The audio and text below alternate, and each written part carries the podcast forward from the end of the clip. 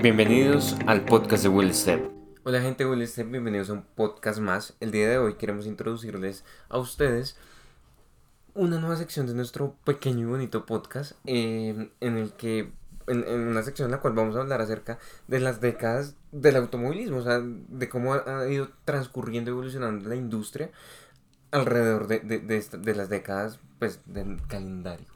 Entonces, pues nada, eh, hoy vamos a arrancar hablando de la década de los 20 y de los 30, posteriormente hablaremos de los 40 y los 50, 60 y 70, eh, 80 muy probablemente irá solo, pues consideramos, aún sin haberla grabado todavía, eh, que es la década más importante de, de, de, la industria.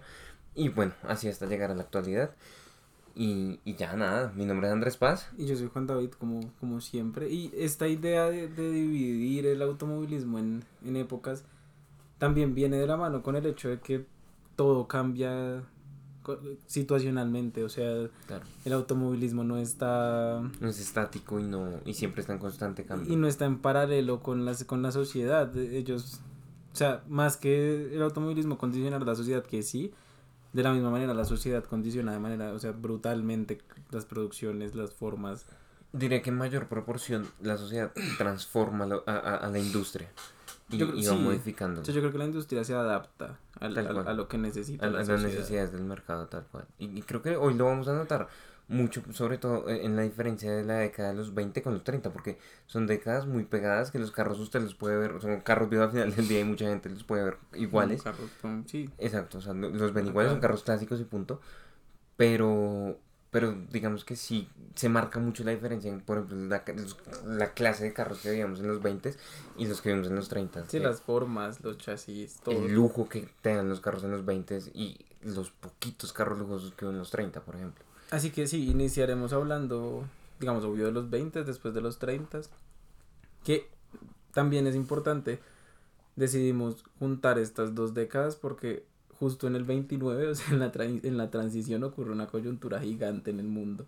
o sea, justo en, el fin de década. En el fin de década que condicionaba, más, o sea, más allá del, del automovilismo, condicionó todo, todo o sea, toda la producción del mundo me, parece importante empezar eh, haciendo como un contexto de qué ocurría en los 20. En los 20, eh, Estados Unidos, Europa estaban en pleno auge, estábamos viviendo los Gold, estábamos aquí. Pues, estaban viviendo los Golden Twenties, entonces había un auge económico. Y, eran, y estaban en auge porque venían de cuatro años de guerra.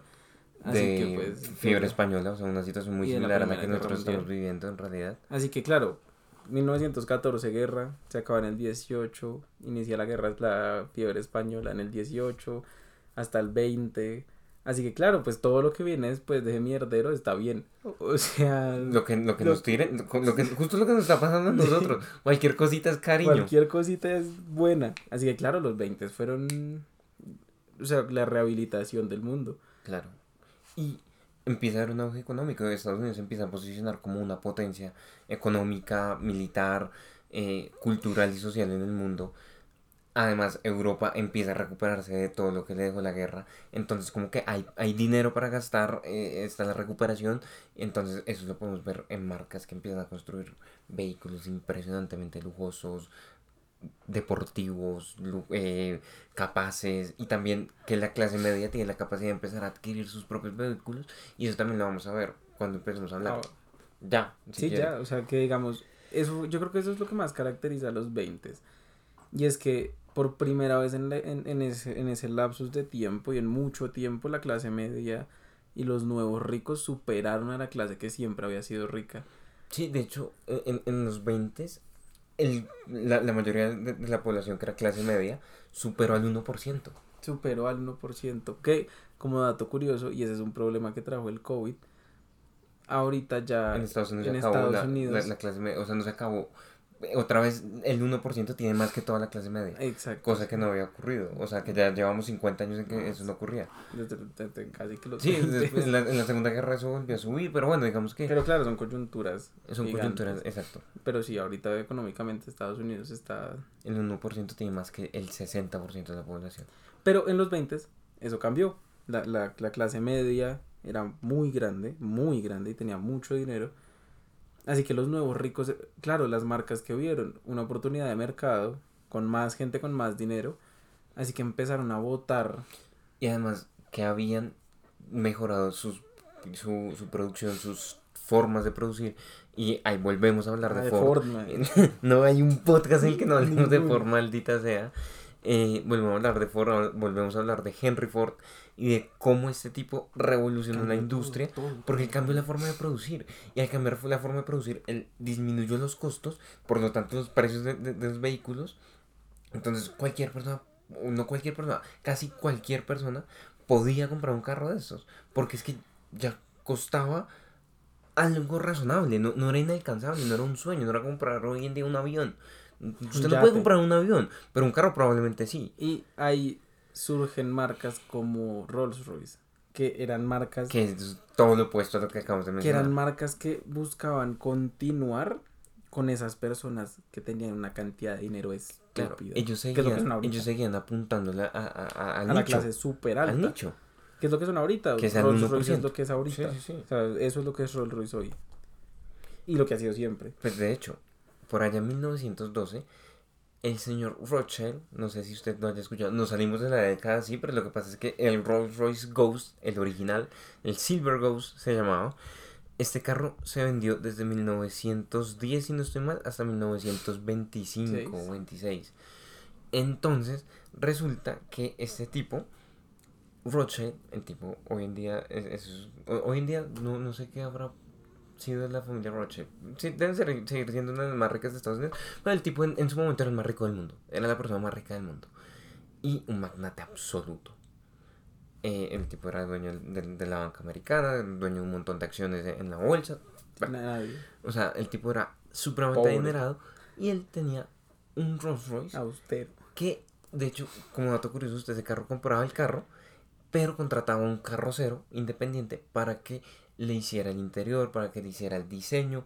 usted compraba el carro y un carrocero se lo adaptaba como usted lo quisiera, como lo quisiera. De hecho, un, por ahí, un, un, si no estoy mal, el tipo era de la India, muy, muy adinerado por, por aquel entonces. El hombre pidió dos y los mandó a hacer exactamente iguales. Y por dentro estaban hechos de plata y oro. Plata y oro. Cada carro le costó seis mil libras para aquel entonces. Cuando teniendo en cuenta que, no sé, usted compraba un modelo T para ese entonces, le costaba 300 dólares, 200 dólares. A él le costaron 6 mil libras. Una, absoluta ridiculez. Una absoluta ridiculez. Pero claro, Rolls Royce es una marca, es todavía, o sea, podemos hablar en presente, exclusiva, que tiene un concepto totalmente diferente. Pero Está hecha para el 1%. pero en los 20 pasó que marcas como Ford, marcas como cualquier otra, o sea, Mercedes, Packard, sí, no, buscaron un montón, de marcas. Consiguieron eso, consiguieron bajar costos, producir a, a, a toda la sociedad. Citroën. Así que esa yo creo que es la característica de los 20, obvio antes de la crisis. Y los avances, digamos, en las carreras. Que eso, eso pasó antes de los 20 lo que se hacía, o sea, las carreras servían para probar qué tan buenos eran los carros de, de calle, punto. En los 20, las carreras las empezaron a usar y eso todavía lo hacemos. Y si no, no en vano está la Fórmula 1, el Mundial de Resistencia, todo ese tipo de cosas. Eh, empezaron a, manejar las carreras, a usar las carreras para usar la tecnología, o sea, para generar tecnología, para que sean el estandarte de la tecnología y, y de innovación para después traerlo a las calles. ¿Qué es lo que pasa hoy? Por ejemplo, usted mira que ahora muchos carros, sean deportivos o no, tienen, paletas. Eso lo estamos viendo desde los 90 en la Fórmula 1. Sí, que usted no cambiar, no meter cambios con una palanca, sino con, con, paletas, con, las paletas atrás del, del, volante.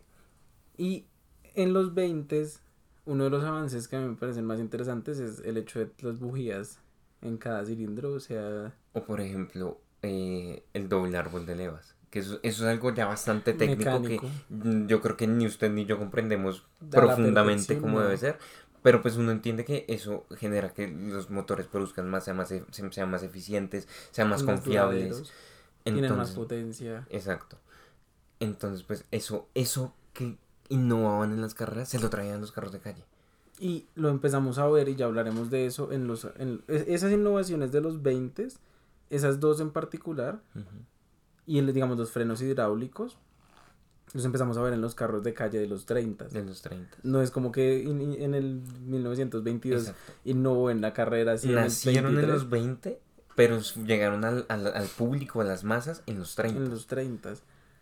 Y digamos, yo diría que eso es lo, de los 20 antes sí, de... Sí, los 20 es, mucha exuberancia. O sea, eh, los carros aún de, de, clase media se veían lujosos y eran carros suficientemente lujosos porque igual la clase media era para la clase media adinerada, no, no era para la clase media baja porque no existía la clase media, baja. Exacto. Y digamos, en, en temas de, de manejabilidad, eran carros que eran no eran muy livianos, ni alcanzaban velocidades muy altas, o sea, teniendo en cuenta lo que llega ahorita un carro. Sí, sí, sí.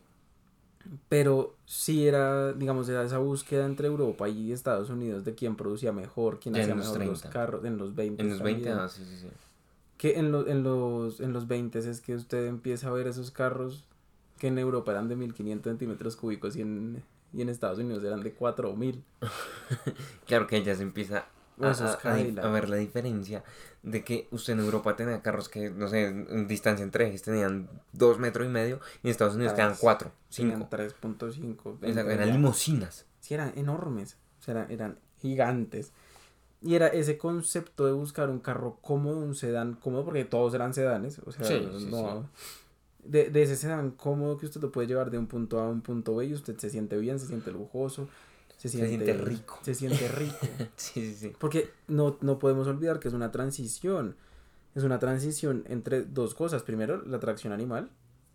Y segundo, el hecho de que, claro, la tracción animal, la transición fue en los en los en 1900, y en finales, finales, finales, de 1800. Sí, en las décadas en, en sí, en las décadas de, innovación industrial, que toda la máquina de vapor y todo Exactamente. Pero en los 20 la transición deja de ser de tracción animal para ser listo. Ya no hay tracción animal, pero ahora hay sociedades con carros. Exacto. O sea, ya no es tracción animal y los que tienen plata tienen carros, sino que ahora todos podemos tener carros. Exacto, una buena mayoría pueden tener. Una buena mayoría. Entonces ya empieza a crecer la, digamos que toda la infraestructura, empiezan a haber carreteras, pavimentos, semáforos, empiezan a hacer, ni siquiera los semáforos, empiezan a hacer las personas que dan vía. sí, los, paleteros. Los paleteros, tal cual. Eh, Entonces, digamos que eso, eso es lo que pasa en los 20. Llega la crisis. 29, Llega la crisis en el 29. Que fue la, una de las peores crisis eh, económicas, si, no la peor, es la, Gran creo, Depresión. Creo que no alcanzó a ser peor que la... Eh, 2008 no alcanzó a ser peor que, que, 29. Y 2008 fue la más profunda de, de nuestra época. De la sí, sí, es que también fueron muy distintas las Fueron muy distintas, claro. Pero... fue profunda, o sea, son crisis muy profundas, pero aún así 29 fue muchísimo más profunda. Sí, no, 29, y por eso se llama la Gran Depresión, o sea, de verdad. Y se llama la Gran Depresión porque la gente se mataba. Sí. O sea, la gente se suicidaba de los problemas que tenían. Contrario, por ejemplo, la crisis que estamos viviendo ahorita del coronavirus, que es una crisis económica también hasta cierto punto que no ha estallado. No es un podcast de economía, así que no vamos a hablar de cuándo estallará, si ya estalló, no, no vamos a hablar de eso. Si China va a hacer que estalle. Que es una crisis que le está pegando a las personas más pobres, a las personas con ingresos más bajos. Esa no esa es que no discriminó a nadie, esa le pegó desde el más rico hasta el más pobre, gente supremamente adinerada que tenía todo su dinero puesto en la bolsa, se fue la bolsa al carajo y ellos también. no, importa que usted fuera el obrero o que fuera el dueño del banco. Nada. O sea, todos se fueron. La crisis del 29 fue una o sea, no puede hablar de recuperación o no o de que digamos regulación propia del mercado pero es que la crisis del 29 fue una regulación del mercado fea, o sea, acabó con un poco de bancos, de industrias. Porque hubo muy malos hábitos en, los 20, sobre todo por lo que mencionamos al principio del podcast, que fue ese, ese, ese desahogo de tanto, de tanto encierro, de tanta muerte, de tantas cosas malas que vivieron en, la década de, los 10. Que fueron los, los 90 y los 2000. Exacto. Eh, y, y, entra, y entran los, los 20 y hay fiesta, hay trago, hay, plata, hay felicidad. Hay felicidad. Obvio, se generaron un montón de, de malos hábitos que al final trajeron el gran resacón, porque tuvo una resaca tremenda en el 29. ¿Y qué pasa? Por ejemplo, hay una historia muy interesante y es la última, yo creo que contamos el 20, y son los Duesenberg. Estos carros eran unos carros que haga de cuenta hoy un, un Rolls Royce. Más Probablemente más, Eran más caros. Eran más caros que los más caros de esa época. Y eran más rápidos. Eran más rápidos, eran más lujosos, eran... De hecho, tenían el motor más potente que construyó Estados Unidos hasta la década del 50. O sea, fue un motor que por 20 años nadie pudo hacer uno más potente. ¿Y era el carro más lujoso? Era extremadamente lujoso. Al final solo se solo salieron a la venta dos. Ah, no. No, seis. No, seis. al final solo a la venta y ahorita Hay solo dos. Y, en el, y, hoy en día solo han sobrevivido dos. Para que se hagan la idea, ellos esperaban vender cientos de esos carros. Claro. Sin embargo, por la Gran Depresión, solo pudieron vender seis. No había como... E, eso creo que nos da una radiografía perfecta de lo que le pasó a la economía y lo que le pasó al mundo en esa década. Mm, a ver, entonces ya entrando a la década de los 30. Después de, del mierdero. Exacto. Pues con todo el resacón todavía, porque en realidad la recuperación se vino a dar por ahí hasta el 33, 34 y entró la guerra. Y entró la otra guerra. sí, que digamos, Hobsbawm, el, el historiador, no él, no, él no menciona las dos guerras como como las dos guerras, sino él menciona un periodo de guerra. Un periodo de guerra. Es solo un periodo de guerra desde, los, desde el 14 hasta el, 30, hasta el 44 es, una guerra. Lo que pasa es que hubo tregua de, de, 10 años. Sí, es, es una guerra. Y, él lo y él lo estudia como el periodo de la Gran Guerra. No son dos guerras diferentes. Y eso es, pues, en concepto es interesantísimo, pero bueno. Claro, porque es muy distinto a lo que nos contaron. Claro. Ya, ahorita hablaremos de Hobson por fuera del aire. Por fuera del aire, porque si no, esto se, se, se enreda un poquito. Pero ¿Qué pasa con las marcas de carros? Empiezan a aún más, o sea, a bajar aún más los costos.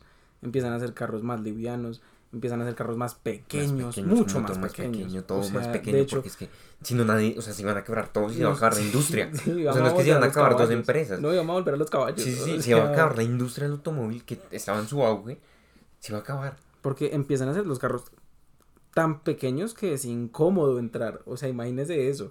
Claro, en ese momento usted viene de las lanchas, que son los, los carros de 3 metros. Pues claro, un carro chiquito, pues... Pues es muy chiquito. Es muy chiquito. Pero inicia esa idea de listo, vamos a vender un carro más pequeño. Y teniendo en cuenta que es que estamos hablando de europeos y estadounidenses, o sea, gente que mide el metro setenta y pico para, arriba. Y que en ese momento eran mucho, o sea, eran altos casi todos. Sí, no había casi que y revueltos. exacto, no había ese revuelto de que venga que usted, usted es latino y yo soy gringo y venga para acá. No, era el, revuelto más bravo era un británico con un, con un holandés. los holandeses que son los tipos más altos del planeta. En ese momento y Estados Unidos estaba lleno de holandeses. Y en ese momento todavía existía, claro, esa combinación entre razas, entre comillas, como para, porque es una palabra fea y violenta, pero, pero pues entre razas. O entre nacionalidades. Entre nacionalidades me parece que queda mucho mejor, sí se daba entre los países más ricos. Claro. O sea, no se daba, era raro, güey. Y no hay que olvidar que Estados Unidos es un país construido a base de inmigrantes. Punto. y Europa siempre ha tenido gente de todos los países porque pues la facilidad de, movilidad es, de locomoción es muy, es muy, es muy, muy, muy, muy fácil mover de un país a otro. Pero claro, en ese momento empiezan a ser carros más pequeños. ¿Por qué? Porque, claro, usted tiene que reducir costos y vender más porque si no la gente no va a poder. Exacto. Porque la crisis del 29 les pegó con todo, o sea, fue suma... Sí, exacto, o sea, así que claro, póngase en los zapatos de, una, de un dueño de una empresa. ¿Usted qué prefiere? ¿Liquidar y vender y todo y quedarse usted en la calle prácticamente? O cambiar. O cambiar su concepto, menos... Eh, e, eso eso sí es... Morgan. no ha podido cambiar su concepto. No, Morgan no. Si usted no sabe qué es Morgan, Morgan es una empresa británica que hace carros que nos están vendiendo un carro que idealmente fue planteado en los 30. sí. Todavía lo venden. Busquen Morgan UK en, en, Google y les va a aparecer. Y se van a. No, no les tengo que decir qué carro es ni qué modelo es. Lo van a ver y van a saber de cuál estoy hablando. Eh, entonces, pues nada, en los 30 ya volvemos a decir lo que, lo que ya habíamos dicho. Empezamos a ver toda la innovación que habíamos visto en los 20. Empezamos a ver estos carros más pequeños. Eh, cuando ya empieza la, la, recuperación empezamos a ver carros ya otra vez lujosos, empezamos a ver el Rolls Royce Phantom 2. Y, mm. y, ahí empiezan también otra vez las innovaciones. Y la innovación, diría yo, más relevante de los 30 es la aerodinámica. Exacto. ¿Por qué? Porque los carros, usted busca carros de los 20 y busca carros de los 30 y los de los 30 como, como, como, si hubiese sido de la noche a la mañana son redondos. Exacto. los de los 30 ya se empiezan a parecer más a los carros de los 40 y los 50 que a, que a los de los 20. Que son, son redondos, tienen cortes redondos, tienen, tienen el chasis ya no es completamente cuadrado y rígido. Se ve supremamente dinámico. Otro carro a destacar de los 30 es el Auto Unión. Este carro era de competición, solamente de competición. Es un carro que estaba adelantado 40 o 50 años fácilmente a su época. ¿Por qué lo digo? Porque era un carro que tenía la capacidad de ir a, a 330 kilómetros por hora en el año 36. Es que eso no tiene ningún tipo de sentido, de verdad. Yo no, no, no entiendo. No, entiendo qué pensó el tipo que le dijeron, oiga, manéjelo. Hágale. Era un loco. ese tipo era un demente. Sí, ese tipo no tenía miedo a Cuando usted tenía frenos de tambor en esa época, frenos de tambor. Que ahí empiezan los frenos hidráulicos. Con un carro que puede llegar a 330 kilómetros por hora, hay que ser un demente absoluto. Pero la innovación tecnológica y la ingeniería es brutal. Es absolutamente bestial. Sobre todo porque hay, claro, eso era un carro de carreras, o sea, no le vendían a ustedes de carro para la calle. Por supuesto que no. Pero la cuestión es que eso después ellos imaginaban y, planeaban venderle eso a futuro, por supuesto. A lo que moviera, la gente tenía que matar, se mataba y pues, cagada. Otros carros interesantes de la época, de 20 y 30 también, fueron los Bugatti. Y los, y los Alfa Romeos. Y los Alfa Romeos, que eso habían miles y miles, o sea, no miles, pero sí varios, varios, varios modelos de Alfa Romeo. Tenían muchos, tanto de carreras como de calles. Por ejemplo, un modelo que hace poco salió de Alfa Romeo, que era el 8C, no sé si ustedes lo vieron, que es, es, una obra de arte sobre ruedas, es espectacularmente hermoso. Ese carro tiene historia desde los 30, por ejemplo. Mm. Y que digamos, Alfa Romeo tiene una historia muy interesante en temas de carreras y es que fueron dominadores brutales, o sea, tenían el loguito de Ferrari, tenían inversión. Porque Enzo Ferrari estaba detrás de los diseños de, de, muchos de los Alfa Romeos. Y después, claro, llega Ferrari. Pues. Exacto. Pero, por ejemplo, usted va a mirar hoy en día un carro, un, carro, un Alfa Romeo, la división deportiva de Alfa Romeo, son los Quadrifoglio Verde, que es ese trébol de cuatro hojas que tienen pintados a un lado del guardafangos. Eso, eso está desde la, década de los 30.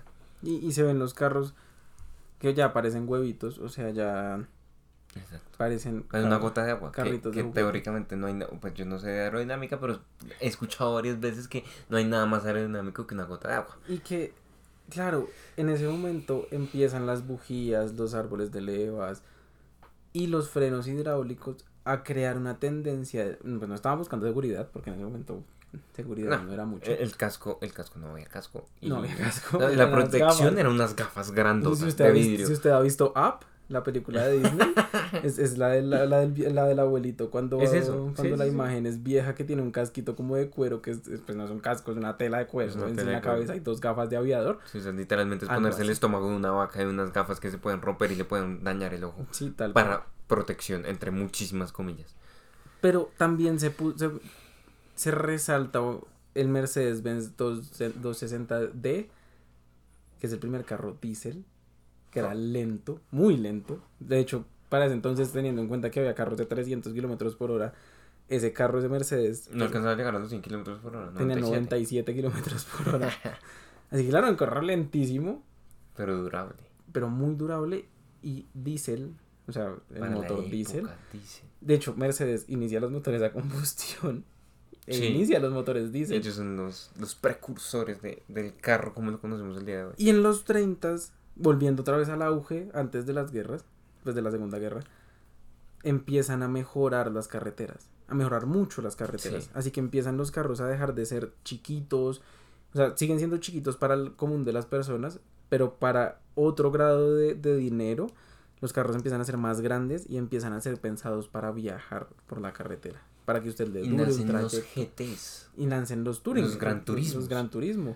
Que es el carro grande en el que usted puede meter lo que usted quiera. Exacto, que usted puede meter el equipaje para dos, tres personas, y cuatro personas y hacer kilómetro y kilómetro a velocidades muy buenas. Y por primera vez se empiezan a, ser consistentes en velocidad y a usted poder manejar horas seguidas. O sea, porque claro, en ese momento para uno manejar 10 horas seguidas es solo ir a tanquear.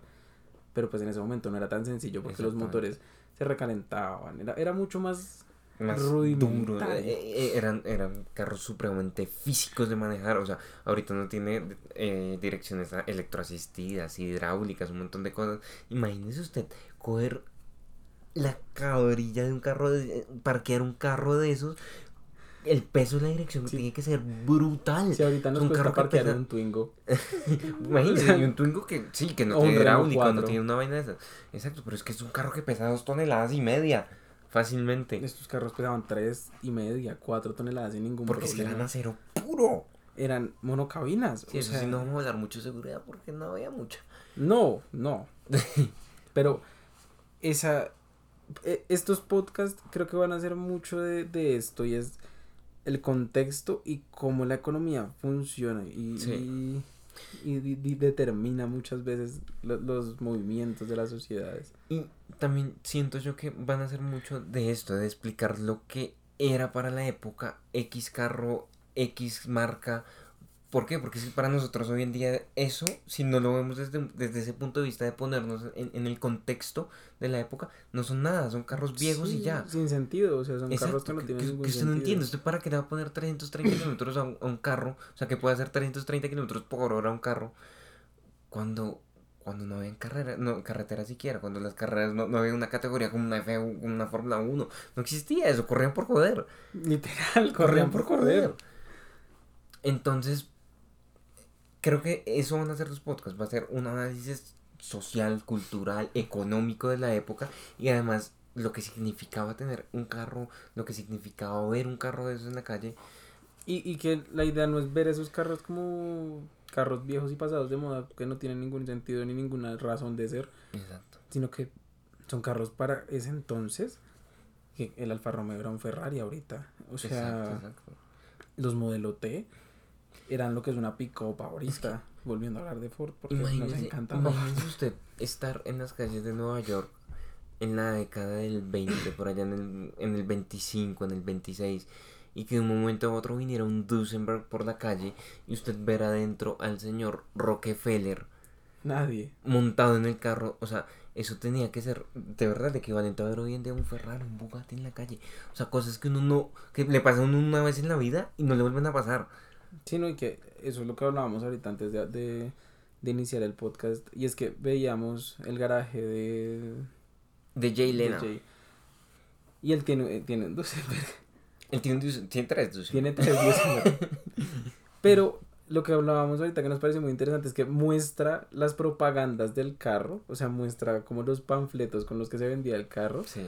Y no mostraban el carro, sino mostraban gente en mansiones, mostraban gente, en barcos, mostraban gente con uniformes. Y decían, él tiene un Duesenberg. Él maneja un Duesenberg. No tenían que mostrar el carro, no tenían que mostrar nada. O sea, solo con que usted lo tuviese. Además, porque era una publicidad que no estaba hecha para venderles el carro a la gente, sino para mostrar su marca. La clase. Algo parecido a lo que es el Rolex, por ejemplo, que no estamos hablando de relojes, pero tiene mucho, sí, mucha similitud. de Rolex no va a haber un comercial así como el de Coca-Cola de, Navidad. Exacto. O sea, Rolex usted lo ve en un partido de tenis, una carrera de Fórmula 1, y sabe que la gente que tiene mucho dinero tiene un Rolex, punto. Y usted ve la corona y usted, Exacto, usted asocia Rolex con gente muy adinerada, punto. Y ya.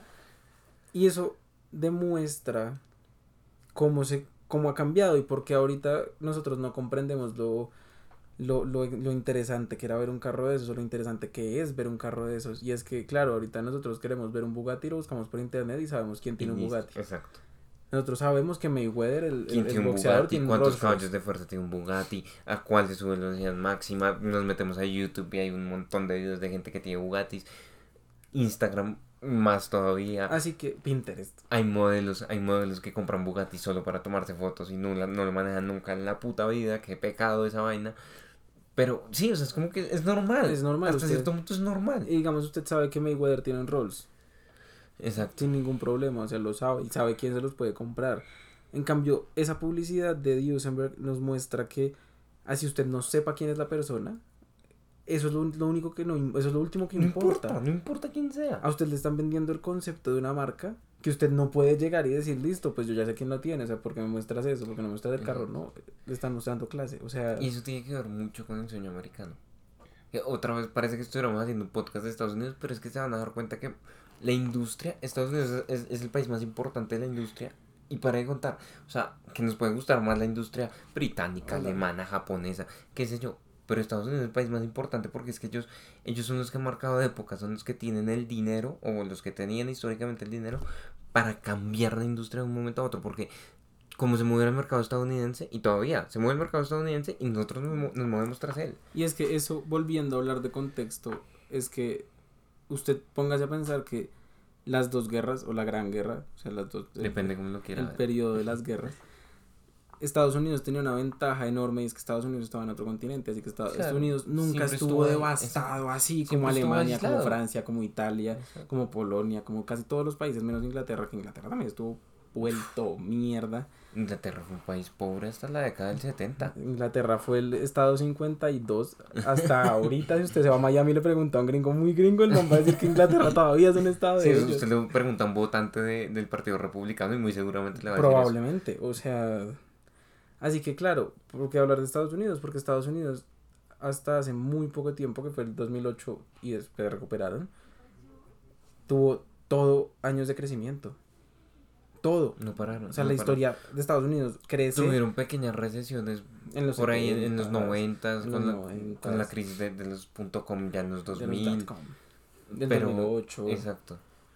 En, los, en el 77. En el Black Friday, pero no, no, no en el chévere, sino eh, cuando se cayó la bolsa como 500 puntos en un día. Bueno, tuvieron crisis, pero en general, todos los años o todas las décadas, ellos, de hecho, entiendo que ellos cada 30 o 40 años duplicaban su Producto Interno Bruto. Que eso es una estupidez. Eso es, un, crecimiento del 5% anual. Así que, claro, no habla de Estados Unidos. No porque Estados Unidos sea... No porque amemos a Estados Unidos, ni porque seamos pro yankees, ni nada de eso. Calma, querido amigo estudiante de la Nacional. Pero pero pues porque hay que hablar de Estados Unidos, o sea, es como si usted está escuchando después de esto un podcast de tecnología y no le mencionan a Estados Unidos, pues parce, o sea... Exacto, o estamos hablando de tecnología y no, no hablamos nunca de Corea del Sur o no hablamos de China, o sea, hay que mencionarlos porque es que son absolutamente importantes para la industria, y lo mismo que Alemania, lo mismo que el Reino Unido, sin embargo, sobre todo en la década de los 20 y de los 30 la industria estuvo concentrada en Estados Unidos porque, por lo que usted ya dijo, fue el único país que no quedó, el único país rico que no quedó devastado. Sí, es, el único país que estuvo en guerra. Que se aprovechó de todo lo bueno que puede traer la guerra. Y, el único problema que tuvo fue que perdió gente y barcos.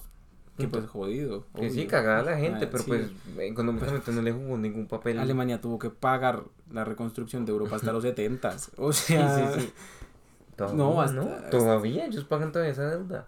O sea, eso es una locura, es una estupidez. Exacto. Inglaterra estuvo vuelto mierda hasta los ahorita. España, España es un país que si no estuviera en la Unión Europea y Alemania no le diera de comer, sería Colombia, sería el papa de Colombia. Pero bueno, yo creo que llegados a este punto, creo que ya podemos ir culminando el podcast porque ya estamos hablando de mucha geopolítica para, para el podcast. Entonces, pues nada, eh, recuerden que esto es una nueva sección. Tienes unas preguntas, ¿no? Uy, sí, empiece con la suya. Yo le pregunto a usted y le pregunto al, al pueblo. si usted cree que el concepto del... No de un Duesenberg, porque digamos Rolls Royce no lo ha vendido porque Rolls Royce no es un carro moderno, es un carro lujoso. Pero sí, de, un carro normal de la época, un modelo A, un modelo T, un Mercedes, un 260, con un motor de ahora, obvio. Pero esa estética y ese concepto, ¿se podría vender en el mercado actual? Por ningún motivo. ¿Pero por qué? Obvio, pues con todos los temas de seguridad y, sí, sí, todo. O sea, la estética como tal. Por ningún motivo. Y le voy a decir por qué. Porque es que esos carros había que entenderlos, aún en esa época, aún cuando estaban masificándose, esos carros había que, había que entenderlos, había que cuidarlos, había que amarlos. ¿Por qué? Porque es que si usted no entiende un carro que siendo nuevo y, habiéndole costado la mitad del trabajo de toda su vida, lo iba a dejar tirado a los tres días de haberlo sacado del concesionario, usted tiene, usted tiene que tener paciencia y entender el carro. Y entender que eso podía pasar con un carro. Hoy en día eso es imposible. Hoy en día, exacto, como, un, Ferrari, como un carro italiano un Land Rover. Como tener un carro italiano, usted tiene un carro italiano y, hombre, usted sabe que se va a romper. Igual, Pero hay que entenderlo y hay que amarlos. Por eso los carros italianos son para la gente que le gustan los carros, punto. Y no, y no a todas las personas que les gustan los carros les gustan los italianos. los italianos. Por eso le gustan los alemanes. Exacto. Hay gente que ama a los japoneses porque es que es inquebrantable. Sí, no, nada Entonces, que lo rompa. Es eso. Ahora, por ejemplo, vaya y pregúntele, no sé si es su novia, pero vaya y pregúntele a una nena cualquier otra. Y no porque sea mujer, sino porque yo lo he visto así. Y yo hoy le pregunto a mi novia, eh, ¿te gustan estos carros? Me dice, eso es horrible, qué cosa más fea. Y, y no es porque sea ignorante, no es porque no, no sepa. A una persona que le gustan los carros. Visualmente no es lindo. No, y ahorita a una persona que le gustan los carros, sea hombre, mujer o lo que quiera hacer. Y, porque estamos, y por otra cosa, porque estamos en la época de los iPads, de los, de los iPhone, de, de que todo es digital, de que todo es hermosamente diseñado para el futuro. Minimalista, minimalista. Estos carros tienen todo menos minimalista. Entonces, vuelvo a lo mismo. A mi novia yo le muestro un carro del 30 y me dice que es asqueroso. Porque visualmente, porque ya de carros no, no, no es que entienda brutalmente. Lo, que entiende de carros lo, he aprendido en este podcast. De las tres personas que nos escuchan, dos son nuestras novias. Dos son nuestras novias. Entonces, ella eh, escucha, me, ve e, ese carro y me manda el carro y me dice que es horrible. Pero le muestro un carro moderno, bien diseñado, minimalista y le encanta. Porque visualmente la enamora. Y es que es eso, se vende, se, ahorita se vende estéticamente. En ese momento no se vendía estéticamente, se vendía eran, una facilidad. eran similares. eran carros bastante similares todos, con sus faritos redondos, el, el, el capo que medía 3 kilómetros. Sí, o sea. Usted pegaba contra una casa y tenía y te demoraba dos días en entrar. En entrar a la casa. Sí, no, no.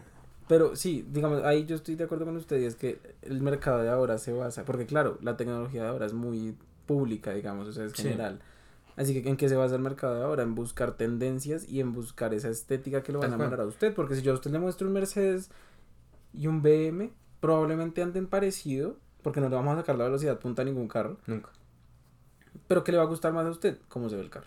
Tal cual. ¿Qué tiene por dentro? Es un factor supremamente Así que claro, vender un carro ahorita, así tenga toda la tecnología que usted quiera, que tiene un interior viejo, que tiene una, una, estética vieja. Exacto. Pero no sé si ha visto que ahora cogen por ejemplo, los Aston Martin, un DB4, lo cogen y, lo modernizan, le ponen, o sea, conservan de base, conservan casi todo, el motor incluso es el mismo, solo que le hacen ciertos arreglos para que sea un poquito más fiable, eh, lo, lo, lo, ponen un poquito más, lo hacen más seguro y, lo venden por un montón de plata y la gente lo compra, sí, pero ¿quién lo compra?